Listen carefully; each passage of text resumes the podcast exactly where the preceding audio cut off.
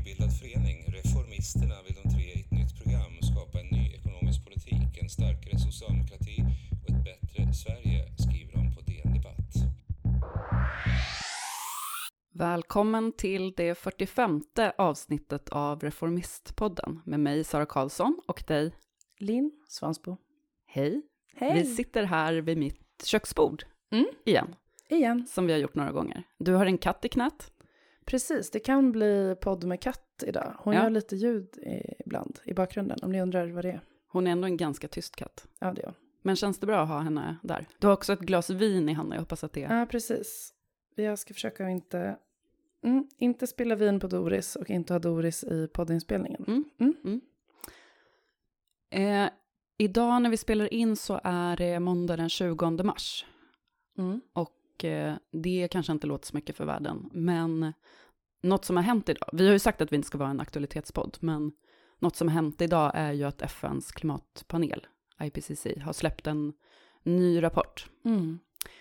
Och vi kallade in helt enkelt den här S-föreningens klimatexpert för en liten kommentar.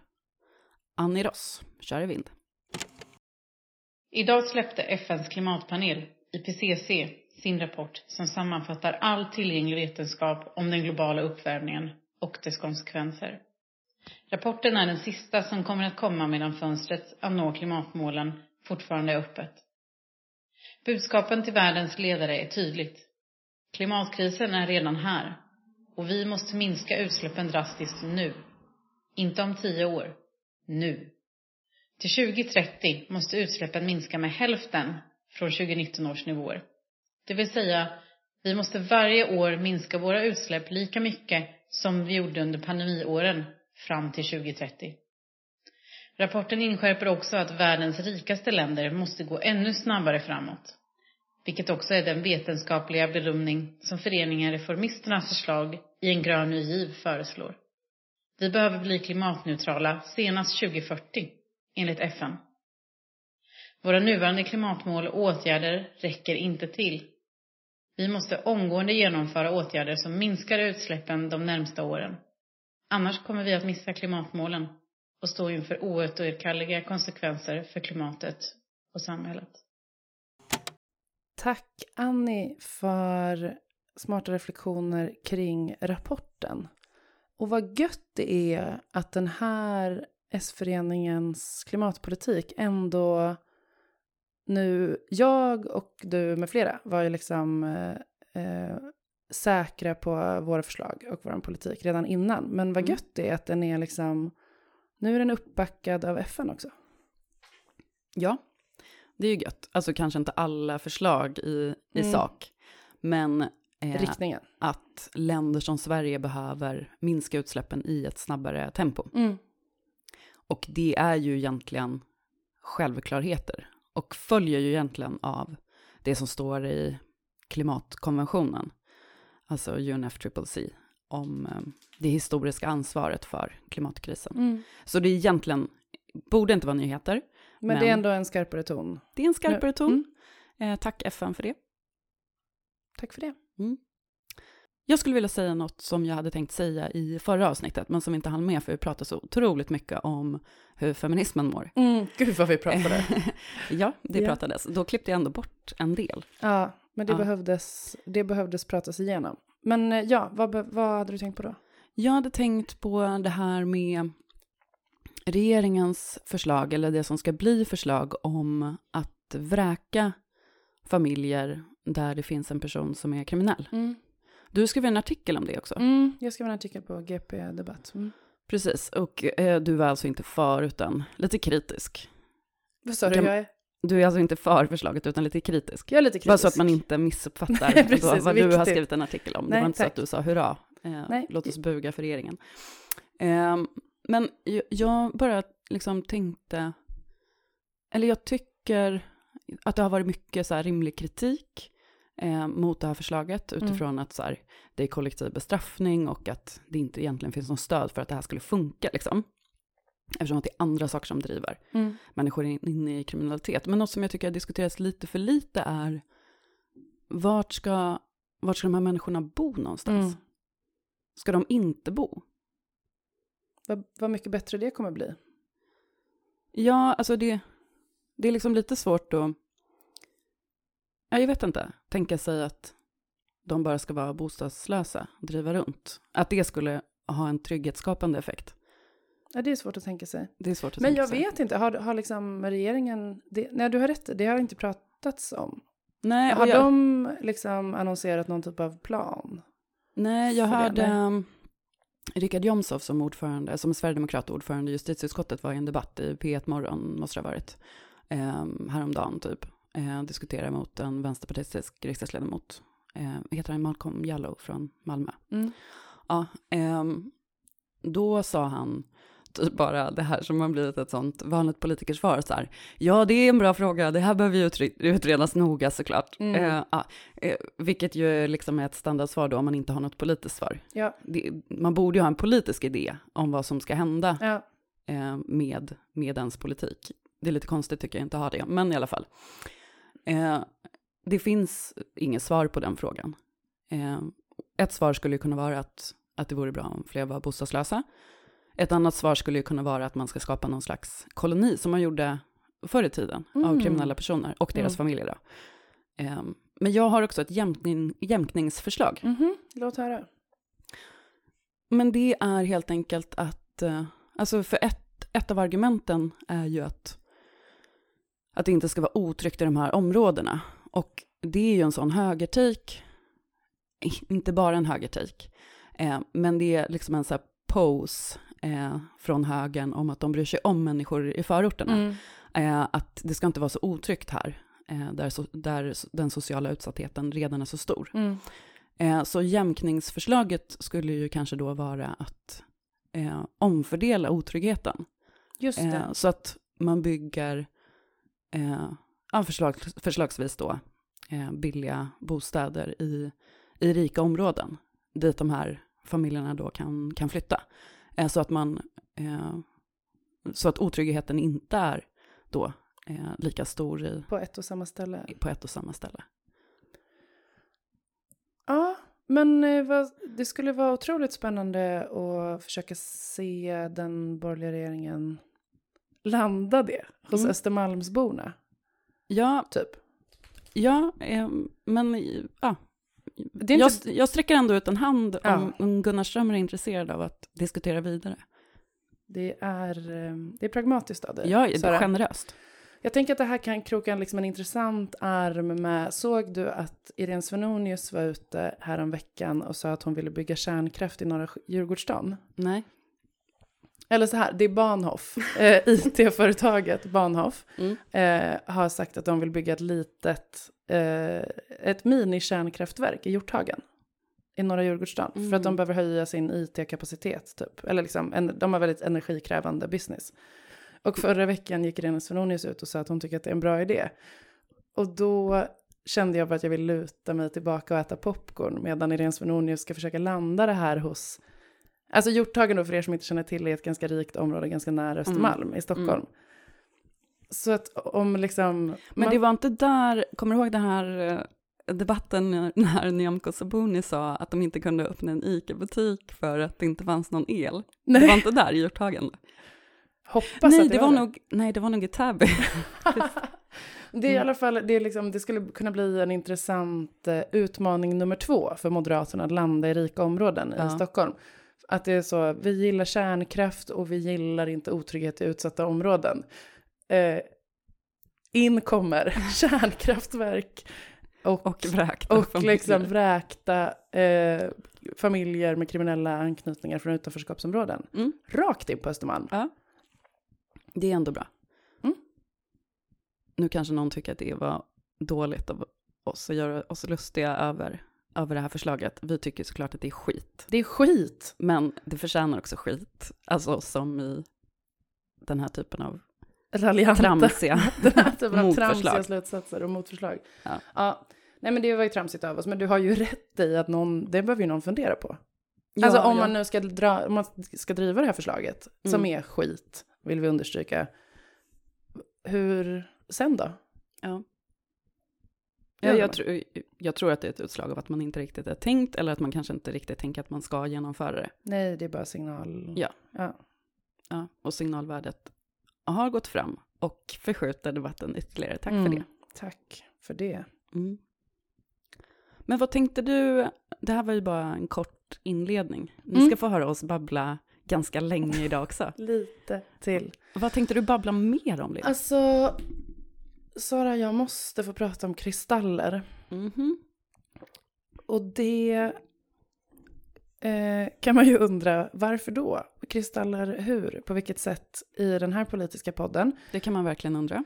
Eh, men bakgrund då, alltså, och när jag pratar om kristaller nu då, då menar jag inte liksom eh, kristallsjuka som någon har frågat mig någon gång när jag har babblat om det här på, på, med Ja, mina vänner. det, sån som Ja, alltså, i jag menar, öronen som gör att Exakt. man blir yr. Eh, Inte sån som gör folk snurriga, utan jag menar liksom eh, stenar som folk köper för en jävla massa pengar eh, och sen mediterar de med dem eller sover med dem eller eh, tänker på dem i Mm, syfte. såna New age-tanter som åker runt på marknader. Exakt. Ja. Man tänker ju det, att det är Ja. new age-tanter. Och bakgrund till det här då, jag har ju, eftersom jag är en sån person som ibland skriver texter eller liksom debatterar eller vevar lite generellt, så har jag har liksom en anteckningsfält på min mobil som jag har, fyller på med så textidéer. Det här ska jag skriva om någon gång. Och då satt jag förra sommaren på en uteservering i Stockholm med utsikt över en liten new age butik som heter Kristallrummet Mm. där det var liksom en lång, lång ringlande kö utanför av typ 17-åriga tjejer. Och då skrev jag i mitt anteckningsfält, som då heter texter jag vill skriva, har jag en punkt där det är som heter kristaller och kapitalismens uppfinningsrikedom. Lyckas alltid kapitalisera på nya saker, nu unga tjejers psykiska ohälsa med en helt påhittad industri Mm. Skrev jag. Mm. Och så har jag tänkt på det här, det blev aldrig någon ledartext, jag har liksom stört mig på, för det här är ju liksom, det är en jättetrend bland unga tjejer.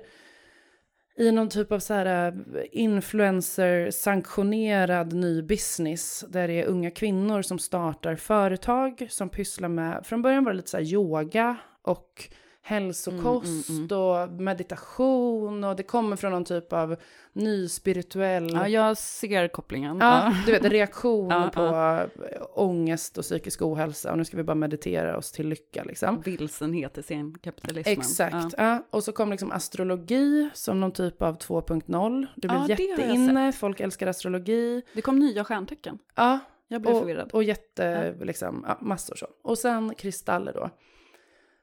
Och sen har jag tänkt på det här, det har inte blivit någonting av det. Um, att jag har skrivit någon text om det. Men det har liksom stört, det är någonting som skaver något så oerhört i mig kring den här nya trenden. Inte bara för att jag tycker att det är eh, bullshit. Att folk håller på och köper stenar för hundratals eller tusentals kronor och hoppas att det ska lösa massa problem. Utan att jag bara liksom instinktivt kände så här, vad deppigt det här är. Eller så det är verkligen, det är verkligen eh, samtiden eh, you're drunk, Mm. go home. Liksom. Det här är, vi har en hel generation, unga framförallt kvinnor, som mår piss av olika orsaker. Ehm, och då blir liksom lösningen på det på något vis att så här, eh, ja, in kommer en helt ny industri som bara säger, känner så här, här finns pengar liksom. Och sen så kom det nu i för, här för några veckor sedan så gjorde Fanny Hedenmo en dokumentär som släpptes på Spotify Docs som heter Kristallsjukan.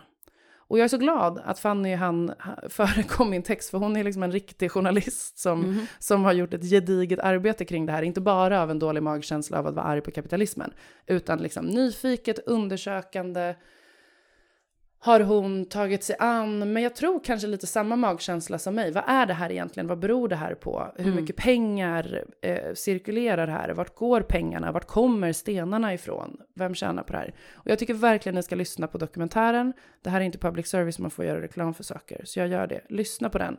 Eh, den heter Kristallsjukan, det är tre avsnitt.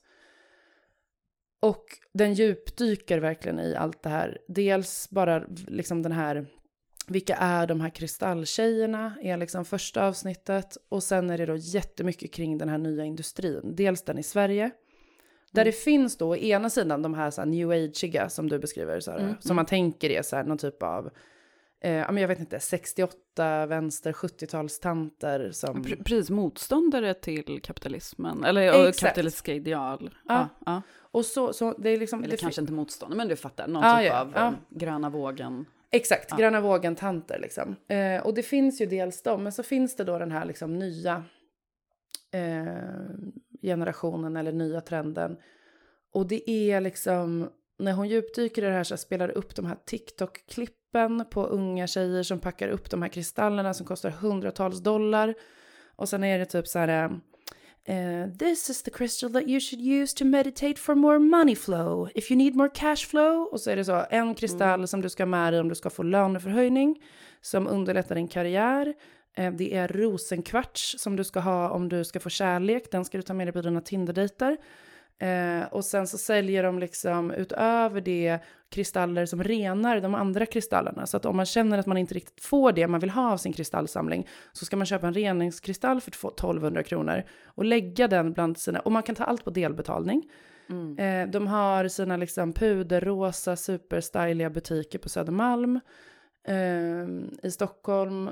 De eh, liksom gör reklam för de här kristallerna utifrån då karriär, pengar, Um, hälsa. Det är liksom vissa företag som gör direkt reklam mot så här, den här kristallen är bra för barn med Asperger. Uh, den här kristallen är bra för att bota depression. Uh, den här kristallen röjer undan hinder uh, om du har dålig fertilitet. Så det här är typ så här, folk kommer liksom in och bara, hur ska jag göra för att bli gravid? Ja, ta den här stenen liksom. Och det är så uppbackat av någon typ av, ja men lite, jag känner liksom, eh, lite som jag raljerade över i förra avsnittet då när vi pratade om den här nya liksom, helt opolitiska feminismen som också tycker att allt som kvinnor gör är feminism. Mm. Och om man kritiserar det, då är man liksom anti, Mm. då hatar man kvinnor typ. För att det är, ja men som massa influencer-tjejer som bara tjänar så stora pengar på det här. Eh, och de är kvinnor och de har startat företag, så då förväntas man typ gilla det. Eh, och dessutom då undersöker den liksom den här industrin. Och det är liksom, det är så ironiskt eller nästan tragikomiskt liksom när Fanny då har lyckats spåra vart vissa av de här stenarna kommer ifrån. En av dem som säljs för övrigt jättemycket i Sverige eh, eh, bryts i Afghanistan och finansierar delvis talibanernas eh, grepp om vissa områden i Afghanistan, för det är en jättestor industri där. Mm. Men Fanny tar sig till Madagaskar och står då i den här, liksom, tittar ner i en gruva där det är så här 25-åriga killar som står och bryter eh, kristaller iklädda flipflops, shorts och trasiga linnen. Liksom. Mm. Eh, och riskerar livet varje dag. Och den kristallen som de bryter är den som Ola Moon med flera av de här butikerna eh, säljer för ökat cashflow. Det är den man ska meditera över för att få lite bättre money flow. Otroligt perverst. Det är perverst. Ja. Det är perverst.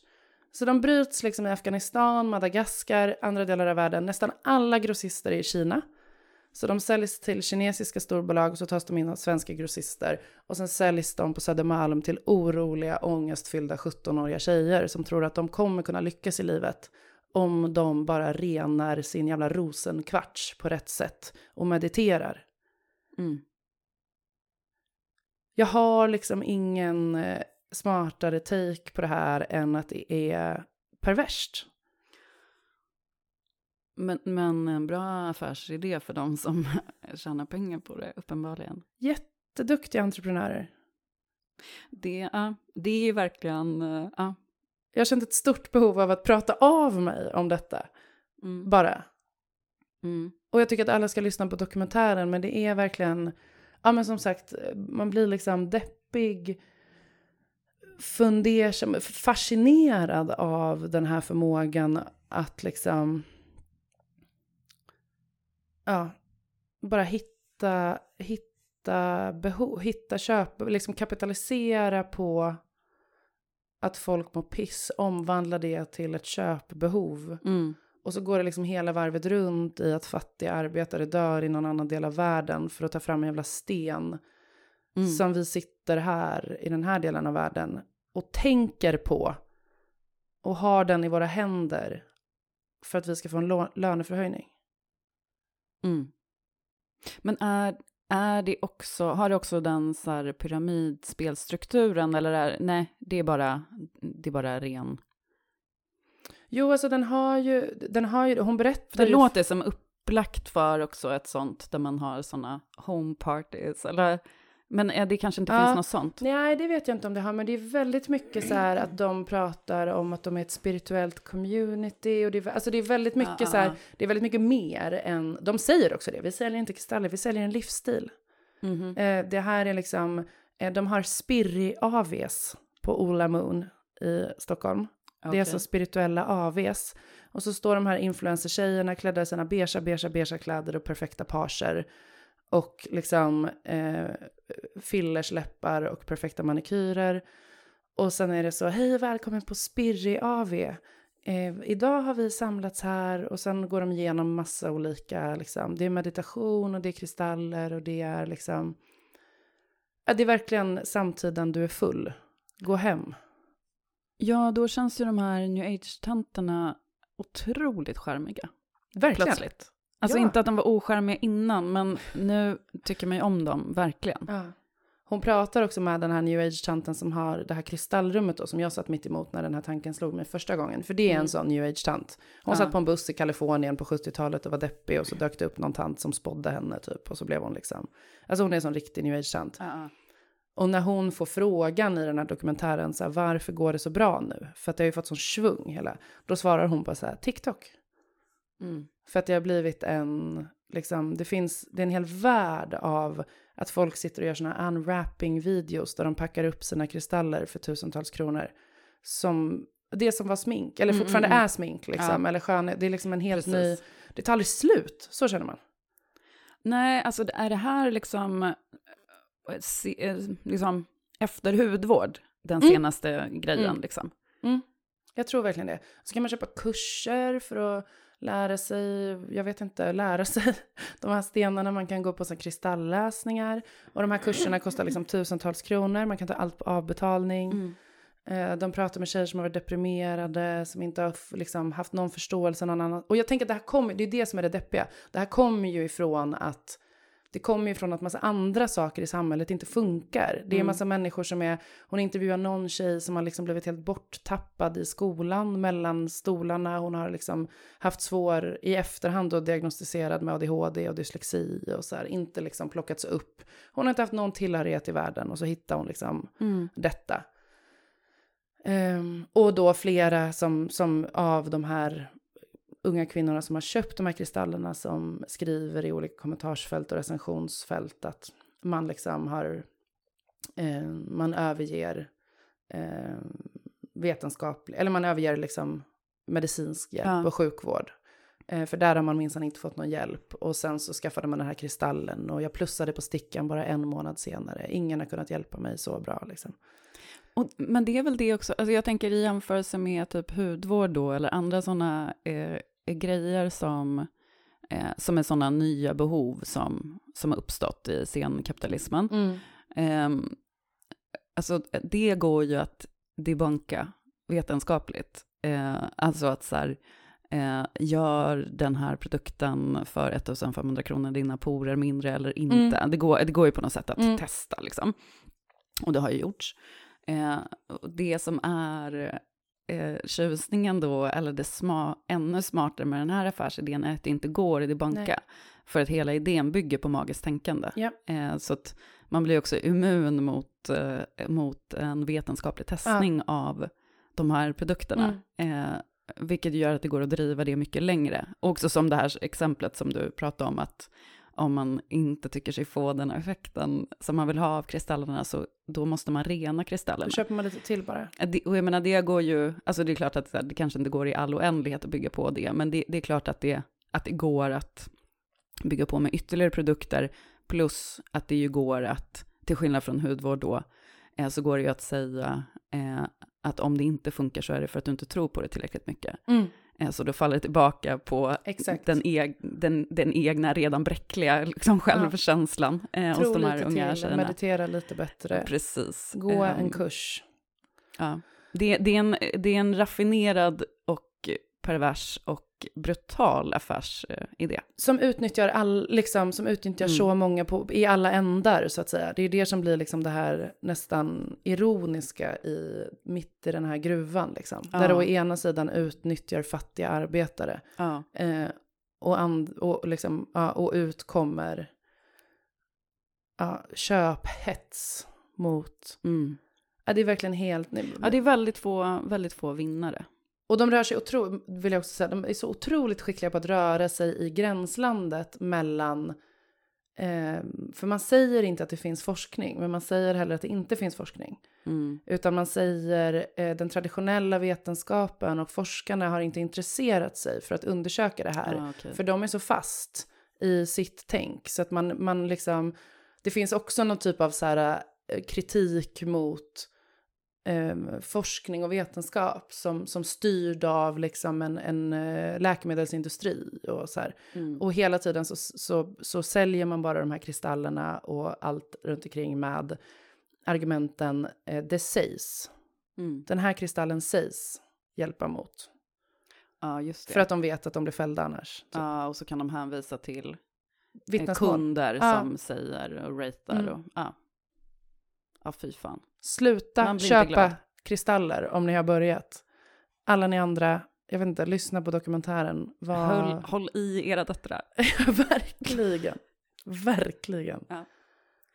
Ja, det har gjort mig upprörd de senaste veckorna i alla fall. Ja, helt rimligt att bli upprörd över det. Mm. Urs. Vad har du tänkt på i veckan, Sara?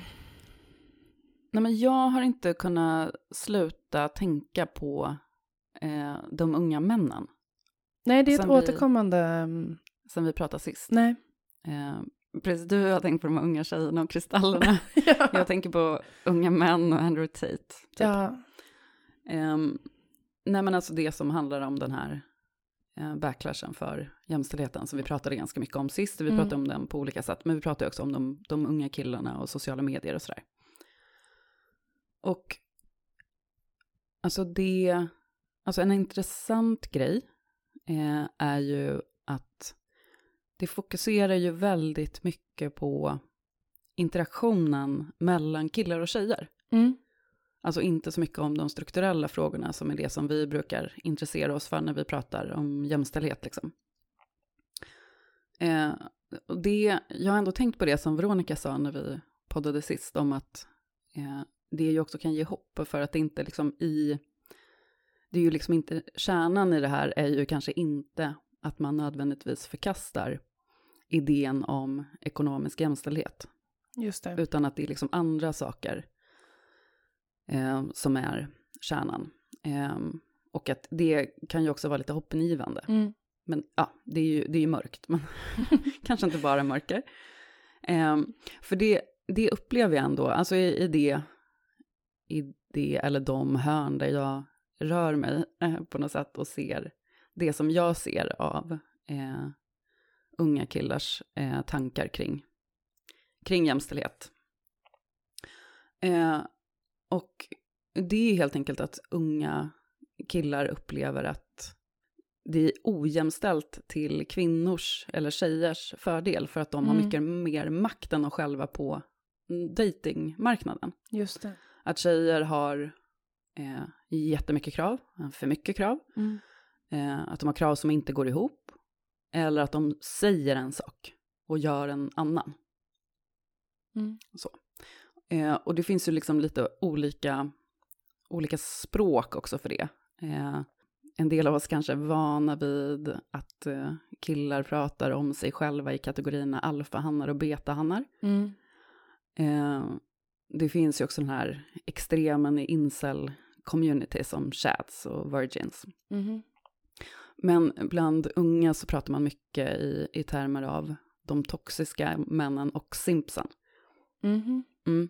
Eh, och de toxiska, alltså det är ju egentligen från början ett begrepp, alltså toxisk maskuli- maskulinitet Mm. är ju ett begrepp som myntades av, av en em, professor i psykologi som hade som idé att eh, förnya mansrollen, alltså det är någon så här 80-talsgrej och knutet till någon slags mansrörelse om Mm. eh, att, inte vara, att inte vara en toxisk man, Mm. utan att förnya eh, synen på på mannen. Men i, bland de unga så har ju begreppet toxisk maskulinitet liksom tagits som hederssymbol. Alltså att man, man vill vara en toxisk man. Och man vill inte vara en simp. För en simp är en kille som underordnar sig. Så. Mhm. Ehm, så det, det finns liksom ett, ett språk eh, Mm. för det här. Eh, och en sån idé som florerar mycket bland de här unga är ju att eh, jämställdhetssträvandet har handlat om att killar ska bli snällare och ehm, mer känslomässigt tillgängliga och närvarande Mm. och sådär. Eh, och att det har gjort män till simps. Eh, men sen väljer tjejer ändå de toxiska männen. Så då måste de vara toxiska. Mhm. Lite så, lite hårdraget. Mm. Eh, och det är ju liksom lätt att raljera på något sätt och avfärda allt det här. Mm. Och det har vi ju gjort också mycket med det som är extremen, alltså incel-communityt. Eh, Ja. Jag vet att så här, när det blev en grej som vi snackade mycket om, liksom. Eh, jag vet inte hur länge sedan det var när det blev ett liksom, etablerat begrepp.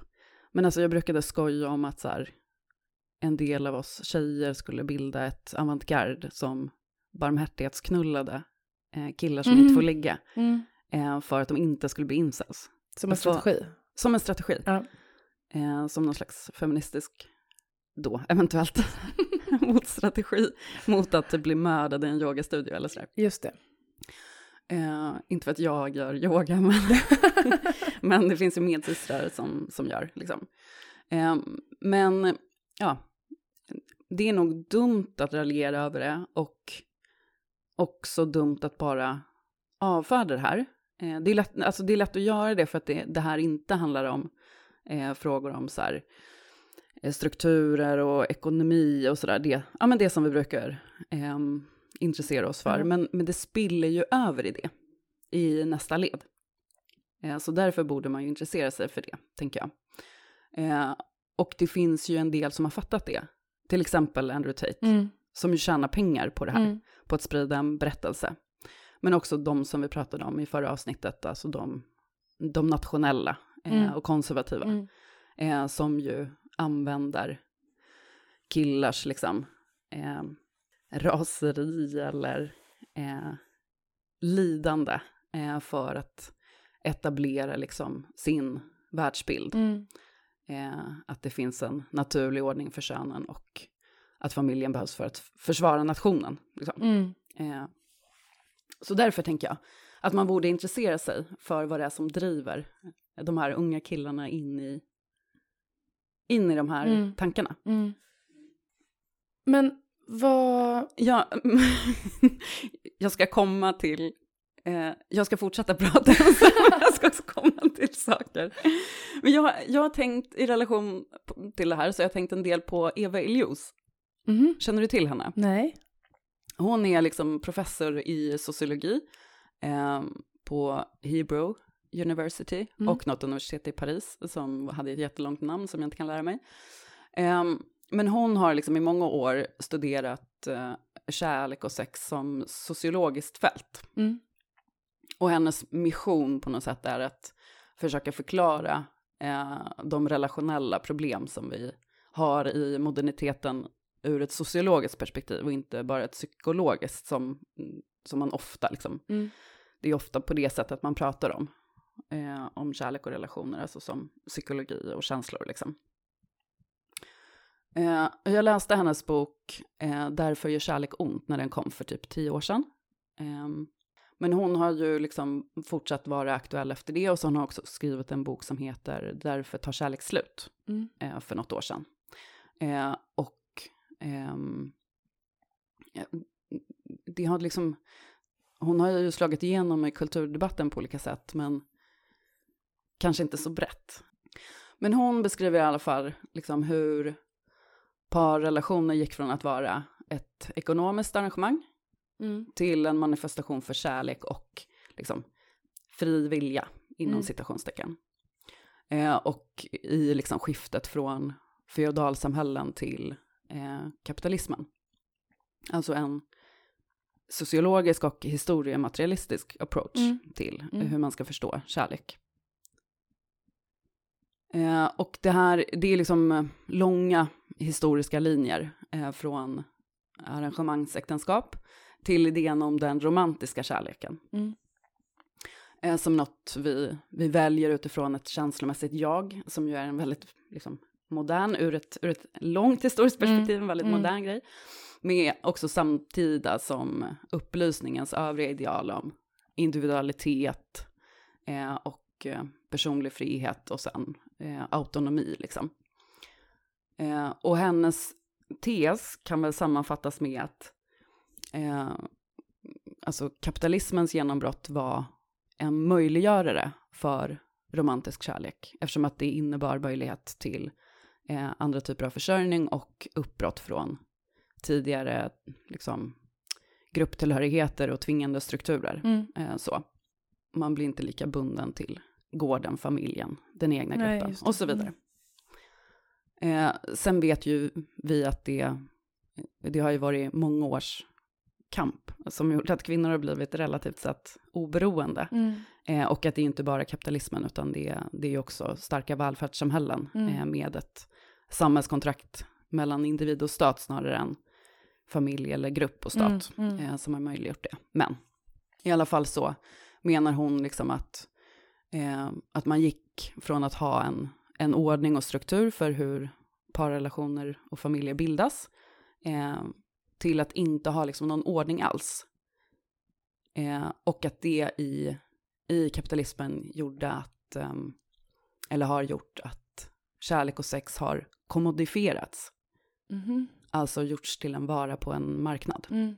Där liksom, partnerval är ju då inte längre, alltså tidigare var det arrangemangsäktenskap, sen kom idén om den romantiska kärleken, men det har inte riktigt blivit det, utan det har också blivit eh, ett område, ännu ett område för vinstmaximering. Mm. Men också då med idén om det känslomässiga jaget, ett, ett sätt att bejaka och eh, bekräfta det egna jaget. Liksom. Mm. Eh, så eh, så ett, ett självförverkligande projekt. Eller så. Mm. Eh, och hon menar ju också att den utvecklingen har accelererat eh, efter eh, olika tekniska genombrott, Mm. alltså internet då, Internet. kan man ju säga. eh, och hon, eh, hon liksom menar ju att det eh, har blivit liksom helt avreglerat, också moraliskt avreglerat, och pratar om det som, alltså i termer av anomali. Eh, det blir olika sociologiska begrepp, jag ber om ursäkt Mm. för men det. Du får förklara det också. Eh, ja, det var ju ett begrepp som var helt centralt för en konservativ sociolog som hette Emil Durkheim. Eh, som en del säkert är bekanta med om man har läst lite sociologi.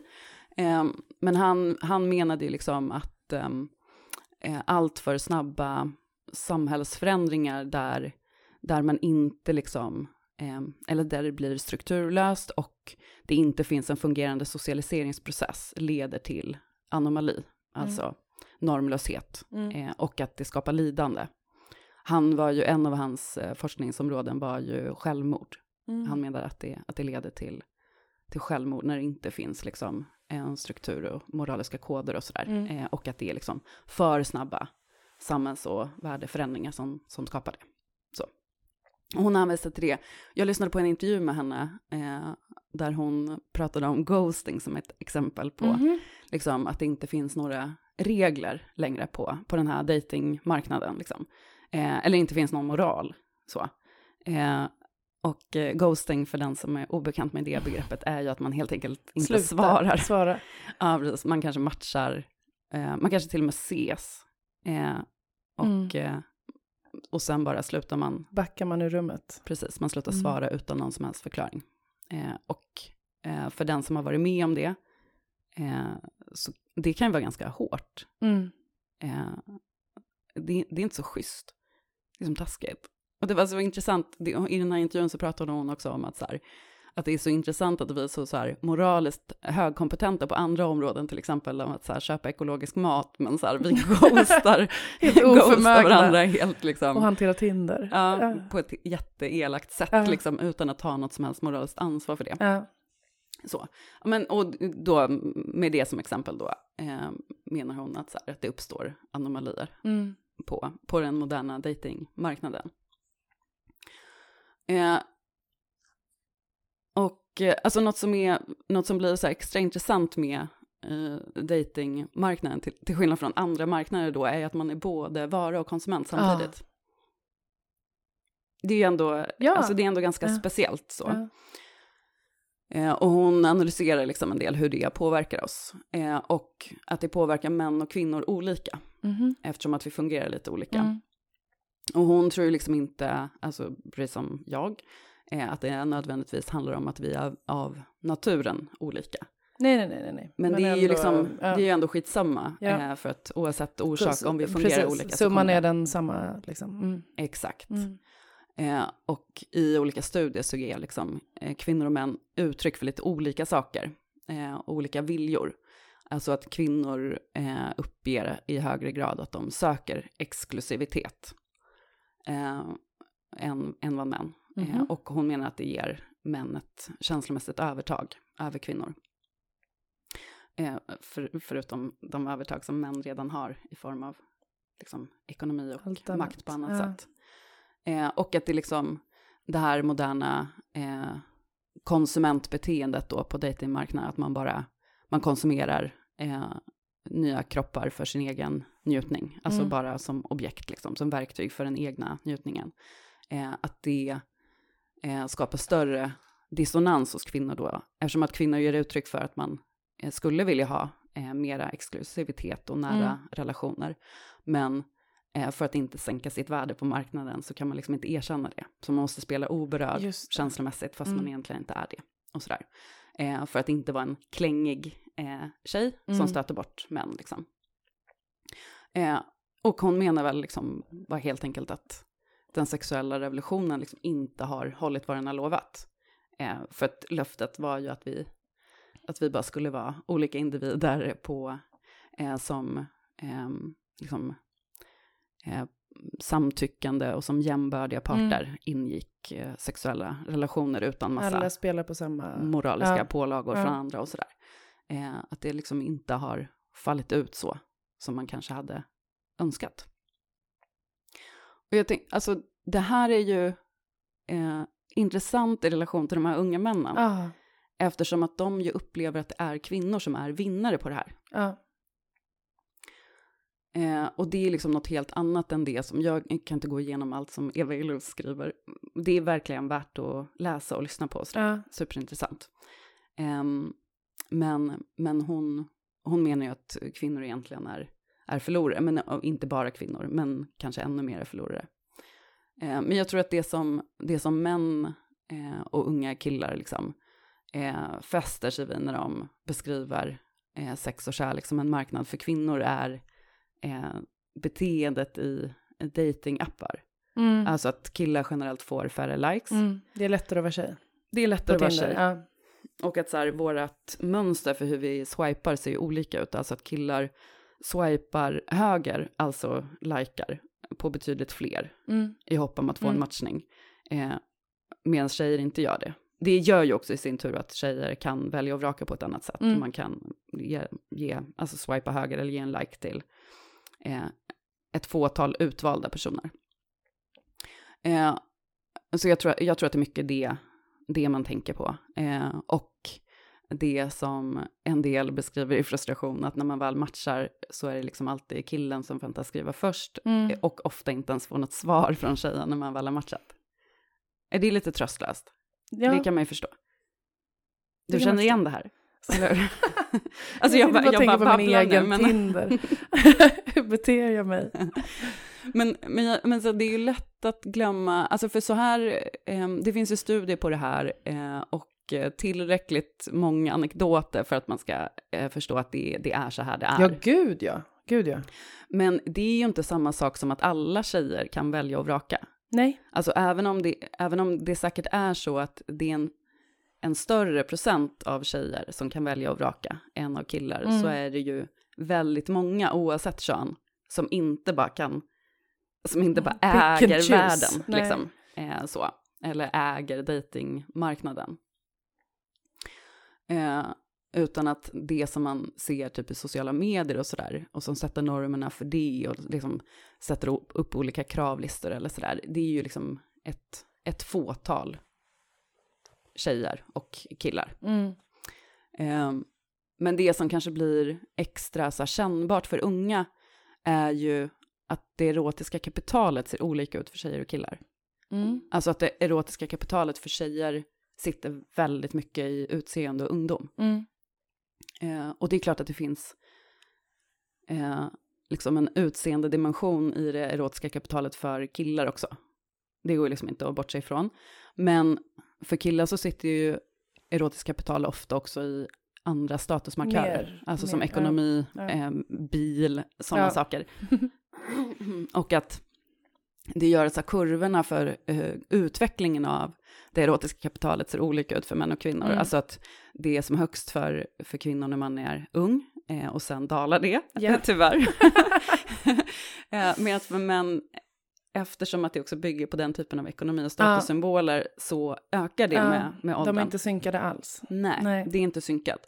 Och det kan ju verkligen göra att eh, den här eh, situationen på datingapparna eh, blir eh, liksom ojämlik på det Mm. sättet. Men jag tror att eh, den stora skillnaden inte är där, utan att den stora skillnaden handlar om vad som har hänt över tid. Eh, alltså att eh, tidigare när, när man var liksom mer eller mindre tvungen att leva i en relation, eh, så räckte det liksom för män att bara kunde erbjuda eh, försörjning. Mm. Eh, och eh, alltså, kvinnor behövde leva med någon. Mm. Eh, men nu har kvinnor, alltså det har ju alla, men för kvinnor har det en större innebörd att ha valet att leva själv. Mm. Liksom. Eh, och att man liksom inte måste nöja sig. Eh, så därför har ju kvinnors krav ökat mer än vad mäns har gjort. Mm. Förstår du vad jag menar? Mm, absolut. Eh, eh, så. Eh, för, för många killar så innebär ju det att det finns en massa oinfriade löften. Eh, Mm. Alltså om man, om man liksom inte var förberedd på att det var så här det skulle se ut, utan att man var ungefär som sin pappa var. Men hur kan de inte vara förberedda? Eller jag menar, vi har gått på samma jord. Eller vi är uppvuxna i samma... Nej, jag, Alltså om mina krav har ökat, min, om min generations kvinnors krav har ökat, så borde de ju ha märkt. Eller hur kan de inte vara förberedda? Nej, jag, jag, tror, jag tror liksom... Jag tror det. Alltså, och det är ju här revolutionen har, har varit för, för kvinnorna framför allt. Liksom. Ja. Eh, att, mm, ja, att man... Menar, nu är vi ju inte där att så, Åh, nu kan man lämna en man, utan det, vi har ju passerat det stadiet. Men alltså, det var ju en revolution. Att man som Mm, kvinna mm, kunde, mm. kunde lämna en man som... Mm. Alltså dels ren, rena liksom våldsamma förhållanden. Där man blev utsatt för fysiskt eller psykiskt våld och våldtäkter Mm, och sådär. mm. Eh, men också liksom att man inte behövde eller behöver leva med en man Försörjning. som inte eh, erbjuder en strävan efter en jämställd relation eh, och liksom att man inte alltså behöver liksom inte leva i ett, i ett parförhållande där man, där man delar på lönearbetet men där kvinnan förväntas stå för liksom Mm, eh, mm. hushåll ta hand om hushåll och barn, projektleda, ta hand om allt emotionellt arbete, Mm. sköta all social infrastruktur och så vidare och så vidare. Det här som vi feminister har pratat om länge liksom. Ja. Och eh, alltså, jag är smärtsamt medveten om att vi, vi fortfarande inte är liksom helt hemma Nej, gud eh, nej. när det gäller att Nej. dela på saker. Nej. Eh, men, Nej, och vi är ju heller inte helt hemma i att alla kvinnor kan göra det. nej, verkligen A- inte. apropå vilka frågor som är viktiga feministiska frågor och sådär. att Men- man ska kunna lämna. Men, ja. Men i någon typ av så här normbild och vilka det är som Absolut. syns Ja. i offentligheten så, så är det ju liksom så. Och det, det man kan ändå, göra slut. man kan ju Ja. slut och det är ändå så, så många lever att man kan Absolut. välja bort och Ja. rata och sådär. Eh, jag vet inte, vi är ju inte riktigt samma generation, du och jag, men eh, alltså för mig, jag är ju uppvuxen i med liksom att eh, man kan lämna. Eh, Mm. det är ingenting som har hänt under min livstid Nej. liksom. Eh, min mamma hade kunnat lämna min pappa, hon gjorde det också. Mm. Men, ja, eh, och har levt själv eh, många år. Mm. Men ehm, den här, eh, den här datingmarknaden, alltså Tinder-grejen och sådär, det har ju ändå kommit under eh, Mm. tiden som jag har varit medveten om saker. Mm. Eh, och jag tycker att det är gött. Mm. Eh, alltså den här datingmarknaden då, hookup-kulturen och sådär, det är ju Mm. fett, det har ju inneburit frihet liksom. Ja. Men det, det, det är liksom, det kanske inte är det, det kanske inte är på samma sätt för de som har växt upp i det.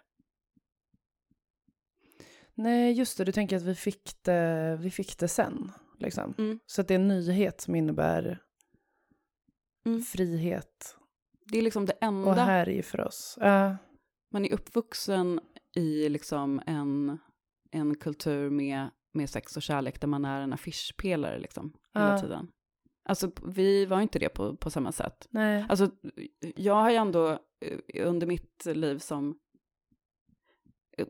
sexuellt aktiv eh, gått ifrån att man liksom skulle passa sig från att få horykte Ja. eh, till att nu är det fritt fram. Nu är det fritt fram.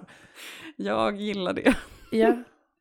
Eh, ja, men i den bemärkelsen är vi samma generation. ja, Eller jag har ju gjort, det har jag ju också varit med om. ja. Ja.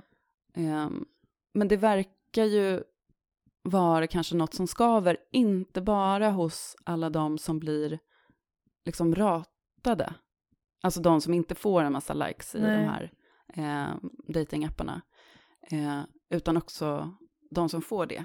Så det finns också studier som, som liksom talar för eh, att eh, personer som har så casual sex då, med Mm. olika partners, har sämre självkänsla än de som inte har det. Till och med de som inte har sex alls. Det är det är deppigt för oss som gillar kulturen. Jag undrar varför har jag hamnat i en roast?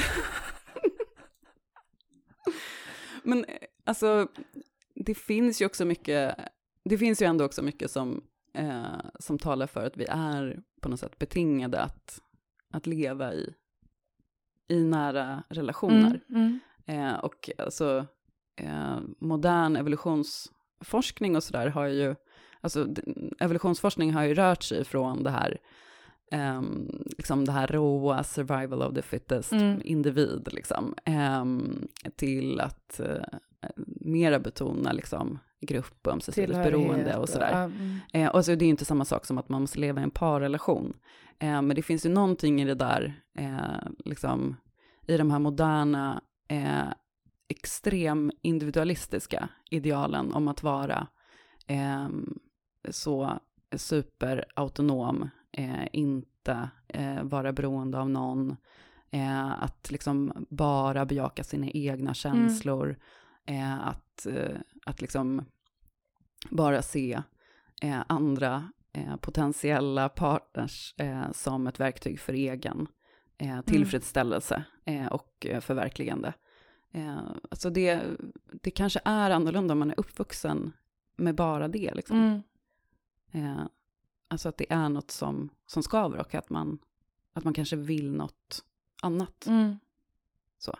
Men skaver det inte för tjejerna, tänker du? Eller det är liksom... Det är ju, som sagt, vi är ju liksom uppvuxna i samma... Eller ja, du och jag är inte uppvuxna i det då, men då de unga tjejerna och killarna är ju uppvuxna i den marknaden ihop. Liksom att det blir så... Att det gör mer skada i, liksom bland de unga killarna än Mm. bland de unga tjejerna. Eller tänker du att det gör... Att det skapar liksom destruktiva mönster och känslor och värderingar hos tjejer också?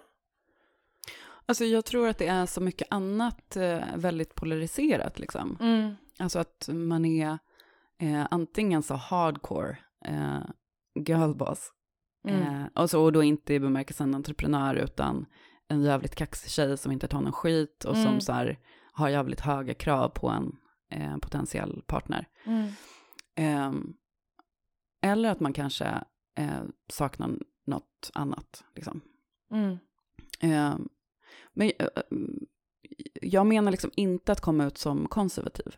Nej. Det är ju inte heller Eva Ilios. Nej, Alltså hon nej. är ju inte antifeminist liksom. Utan det jag tänker och som de som är mycket smartare än mig såklart eh, har tänkt en massa kring eh, är ju att eh, det kanske, det här är kanske inte det som vi ville. Nej. Alltså att, att eh, kommodifieringen av eh, alltså mänskliga nära relationer kanske inte, alltså det kanske är gött att ha casual sex, men, men det kanske inte är svaret på alla tidigare relationsproblem. Liksom. Eh, och jag menar verkligen inte, och det menar inte de heller, att, så här, eh, att man borde sträva efter att gå tillbaka. Men man kanske borde samtala lite mer om det här Mm. som någon slags vänster. För att just nu är ju de enda som gör det, eh, alltså Andrew Tate och eh, olika Mm. eh, nationalister, Mm. för att de använder eh, det här för att eh, tjäna pengar ja. eller rekrytera till, eh, till sin konservativa Mm. nationalistiska rörelse. Liksom. Ehm, Alltså det som i ratandet av män. Eller vad är det de använder? Alltså det de använder är ju både argumentet att, ehm, att det är liksom kvinnor som eh, sätter ramarna på datingmarknaden. Ehm, och eh, ja, det kan man ju fundera över om det verkligen är så, Mhm. men tjejer får mer likes på, på Tinder. Mm. Eh, men sen är det ju också det här då med eh, att, att det ställs olika krav på, på män nu för tiden. Eh, men om män lever upp till dem så blir de ändå ratade för alfahannar, toxiska Mm, just det. män. Vi väljer ändå chats, dem. liksom. Eh, och det där tro, tror jag i och för sig är, alltså det kan nog ligga någonting i att, ehm, att det kan finnas sådana preferenser. Alltså vad fan, vi är ju liksom också ehm, m- människor som lever i ett samhälle, man Mm, präglas såklart mm. av ideal Ja, det gör ju alla, ja. och så vidare. Och så Ja. vidare. Det är liksom inte, det är inte så konstigt. Ehm, men, men jag tror också att det finns en missuppfattning om vad det, vad det liksom innebär då att vara en, en modern, emotionellt tillgänglig och närvarande man. Liksom. Eh, att, att det är lätt att missuppfatta det eh, som en typ att underordna sig. Mm. Men, men det tror jag liksom, det tror jag är ganska, för väldigt många, en ganska osexig grej. Eh, alltså att Ja, verkligen. Ehm, att vara snäll och eh, emotionellt närvarande, eh, alltså det handlar ju om att vara en, liksom, ja, att vara snäll, Ja, och liksom ja. ta ansvar för sitt eget känsloliv och att liksom kunna möta sin partner känslomässigt. Mm. Ehm, men alltså om män förstår det som eh, att man ska vara en dörrmatta, Mm. eh, ja, då får man ju problem såklart. Mm. Eh, Så att jag, jag tror att en del, av, en del av det där bygger på den typen av missförstånd. Eh, alltså kring då eh, vad det är som, som kvinnor ha, efterfrågar ja. av en modern man, Ja. eller vad man ska säga. Alltså det är ju liksom att, så här, att man ska dela lika på det som är ens gemensamma åtaganden, Ja. alltså hushåll och barn och sådär. Eh, men också gällande emotionella så, eh, så handlar ju det om att, att man ska kunna ta ansvar för sina känslor, inte vara våldsam om sådana saker. Mm. Eh, men eh, det handlar ju inte om att man ska utplåna sin egen vilja eller eh, inte ta egna initiativ Nej. eller sådär. Eh, så ja, men jag tror att det finns, finns sådana missförstånd. Eh, så. Men, men sen är det väl också, jag menar det, det, det finns ju en massa män som, som vill eh, dominera. Eh, så att det är ju också en tacksam take att säga så här, men det här är vad kvinnor vill ha. Eller liksom, ja. Mm. Så. Ehm, men hur som helst, ehm, jag tycker, det här blir liksom mer kulturdebatt än ekonomisk Mm. debatt. Eh, och jag har liksom inte något så här, ja men så här borde vi göra, eller den här ordningen borde finnas för hur man bildar eh, relationer. Men jag tror att det finns något som skaver här. Mm. Eh, och som vi inte bara eh, ska lämna eh, till Andrew Tate och nationalisterna. Nej. Det verkar jävligt dumt. Jag tycker det är skitspännande. Jag har tänkt så mycket medan du pratar, både på min egen, med det Tinder-dejtande, höll jag på att säga. Mm. Nej, men också som, som fenomen, liksom. Eller som, som trend. Jag har inte heller några smarta svar på så här gör man, men jag håller verkligen med om att det är... Ja, jag tror verkligen också att det tåls att eh, tänka på. Och som du säger, inte lämna walkover i. Liksom. Alltså att förstå de här trenderna eller liksom känslorna, reaktionerna, eh, mönstren. Och eh, ja, var, var, var nyfiken och intresserad på att, att ta sig an dem. Liksom. Jag tänker att det är jätteviktigt och att det inte bara är materialistiskt eller ekonomiskt eller strukturellt utan att det också är kultur. Ja, men såklart. Men alltså det är ju... Liksom, Eller det hänger ju alltid ihop. det hänger alltid Ja, ihop och det är ju liksom... ehm, sen är det ju, det är ju fortfarande liksom materiellt gynnsamt att leva i, i relation. Det vet ju alla vi som Ja, är singelhushåll och Hallå. nu måste betala räntan helt själv eller hyra, höjda hyror och sådär. Mm. um, dyrare mat och så vidare. Men, ehm, eh, men ja, eh, det finns ju också någonting i det, i det liksom icke-materiella och mellanmänskliga som är intressant eh, där. Mm. Eh, men vi kanske, du och jag kanske är liksom fel generation för att liksom sitta inne med, med svaren också. För Mm. jag, just utifrån, alltså jag tänker både du och jag, kan vi väl avslöja, an, använder ju eh, Tinder. Ja, vi, är- vi, det är ny renässans. Mm. Eller liksom den, den känslan av att Tinder är något härligt. Ja, eh, jag, jag känner- känner också att jag eh, är ju inte heller i, på toppen av min, eh, eh, mitt erotiska kapital. Jag är ju liksom i den här utförsbacken. Nej, just det, för då går kurvan neråt. Fan, när börjar den dala? Mm, Jag vet Har min inte. börjat då kanske också? Eh, jag vet faktiskt inte när den gör det. Eh, sen tror jag i och för sig att eh, liksom många män har också insett att, att kvinnor eh, rent sexuellt pikar senare. Alltså Mm. män i sin sexuella, eh, alltså män pikar sexuellt eh, liksom när de är unga, alltså 20-25, Mm. medan eh, kvinnor pikar betydligt senare, liksom. Mellan, mellan 30 och 45. Ja, men det är toppen. Eh, Så, men då, det är ju kanske inte, alltså det är inte så mycket liksom, eh, inte så förknippat med, med det erotiska kapitalet som man kan visa upp på, på Tinder Nej. så, men, men det finns ju liksom någonting i det här att, att man njuter av sex och sådär, Mm. eh, som ju kan vara lockande eh, ett tag till. Vi har några år kvar. Mm. Men, men i alla fall, jag tänker att det, det kan ju vara intressant, kanske inte i den här podden, men kanske på, i något annat sammanhang, Linn, att fundera över vad det är som gör att man gillar det här. Eh, alltså för att, alltså jag håller helt med om analysen att eh, datingmarknaden har inlämnats i någon typ av kapitalistisk Mm, eh, struktur mm. och att det blir, att man är en vara och konsument på den här marknaden och eh, att det bygger på att man objektifierar sina medmänniskor och sådär. Eh, så vad är det som gör att man gillar det så mycket och liksom vad går det att tänka sig något annat eller liksom, Mm. eh, och hur ska man liksom kunna förstå, eh, hitta en förståelse över generationsgränser i det liksom. Mm. Eh, ja, det finns mycket att fundera över. Ja, jag vet inte om jag vill. Du måste inte sluta med nej, Tinder, jag känner också, nej jag känner också, alltså du vet att man blir, jag håller verkligen med, men man kan också bli lite matt över, ehm, ja. Men det är väl som var, varför gör man, varför, varför rättar man sig i alla led kring Ja, för att man Hur- lever i det här jävla För samhället. man lever i det här jävla Ja. samhället. Varför, varför vill jag ha ny eh, kostym från H&M när de säger att nu är det pastellfärger som gäller? Mm, Jag vet inte. mm, Jag vill det. mm. Och jag lever i det här samhället. Ja. Och det är... Eh, det tåls att tänkas Varför på. har du en iPhone om du är emot kapitalism? Exakt. ja. V- v- vart är de där batterierna gjorda? Mm. Jag vet inte. Man, det är... eh, Jag, jag håller ju med dig, Sara. Mm. Men eh, låt mig swipa. Jag ska låta dig swipa och så får vi fortsätta diskussionen ehm, om det här. Och jag vill ändå förtydliga att jag jag liksom inte menar att jag tycker att man ska tillmötesgå eh, olika män som bara känner att de Nej. tappar kontrollen över kvinnor. Eh, men ja, jag, jag, det borde finnas något sätt att närma sig det här eh, för en historiematerialistisk vänster. Mm. Mm.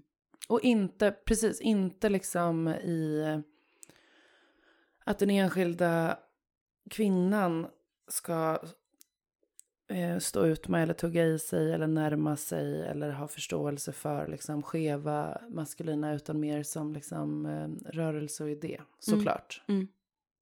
Ett alternativ till Andrew Tate, Mm. generationen, Mm. liksom. Sätta, sätta en annan bild eller liksom en annan förståelse för. 100 procent, men jag, jag swipar på ja, så länge. Jag med. Gött. Ja. Men du, innan vi avslutar, Mm. vi har ett tips. Reklam. Vad är det som händer? Ja, vi vill göra reklam för att alla lyssnare, reformister, nyfikna personer som befinner sig i Uppsala den 4 april. Eller i krokarna som man kan ta sig till Uppsala. Exakt, ni som är tillräckligt nära för att flytta er. Flytta er till Uppsala den 4 april. För då blir det debatt. Ni som följer, följer Reformisterna på Instagram har sett, jag älskar den här affischen. Ni måste gå in på Instagram och den kolla bara. Det ser ut som någon typ av 80-tals filmaffisch eller liksom en MMA-match. Ja, precis. Boxningsmatch. Ja, Ja. men det är en debatt eh, och det är Marcus Macken Kalifatides som ska möta, vad heter han nu då? Timbro-snubben. Nu, jag hade glömt. Vänta, jag ska Ja, vi känner honom alla som snubben som har cyklade som foodora bud Har han slutat? Hur länge skulle han göra det? Igår tror jag det var han cyklade. Ah. Det är Tim, en ekonom på Timbro i alla fall som ska möta Marcus Kalifatides i debatt eh, i Uppsala. Men han gjorde en livesändning på, eh, Han heter Fredrik Kopsch. just det. Ja. Han gjorde en livesändning på Timbros YouTube igår. Mm.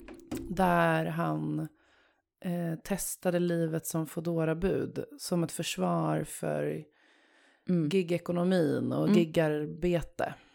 Eh, och så fick man ställa alla frågor till honom och sådär. Det säger ju en del om Timbro att göra någon typ av liksom mångtim lång livesändning om gigarbete utan att prata med en enda gigarbetare.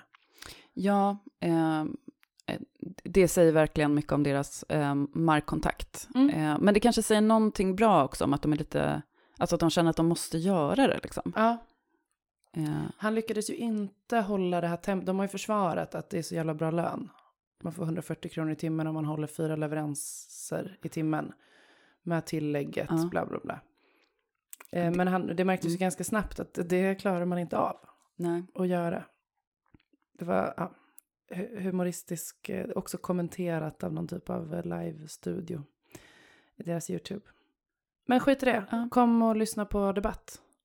Ja, Och då får jag göra en reklamgrej till. absolut. Dagen efter, Ja. 5 april, Ja. ni som är i Stockholm, Just det. befinner er nära Stockholm, kan, Kan ta, ta er. er. till Stockholm. Kan ta er till Hötorget, till restaurang Hubertus. Ja, då har Reformistpubben premiär. Och Mm. den kommer rulla första onsdagen varje månad med start 5 april. Mm. Och då gästas pubben av eh, Daniel Suonen Ja. som kommer snicksnacka inledningsvis om vad socialdemokratin bör vilja och göra nu. Och sen umgås vi, Precis. pratar politik, Ja, tar en öl eller mineralvatten. eller annan valfri dryck. Ja. Precis. Ja, fan, vi ses där. Vi kommer ses innan dess, Linn, men Du och jag ja. vi ses där och Vi vi, hoppas där. att, att vi ser några av er som lyssnar också. Verkligen. Ja. Ska vi säga så för idag? Det var kristaller, det var Tinder, det var socialism. Ja, ehm, det var det. Det var det. Ja. Tack för det. Tack för idag.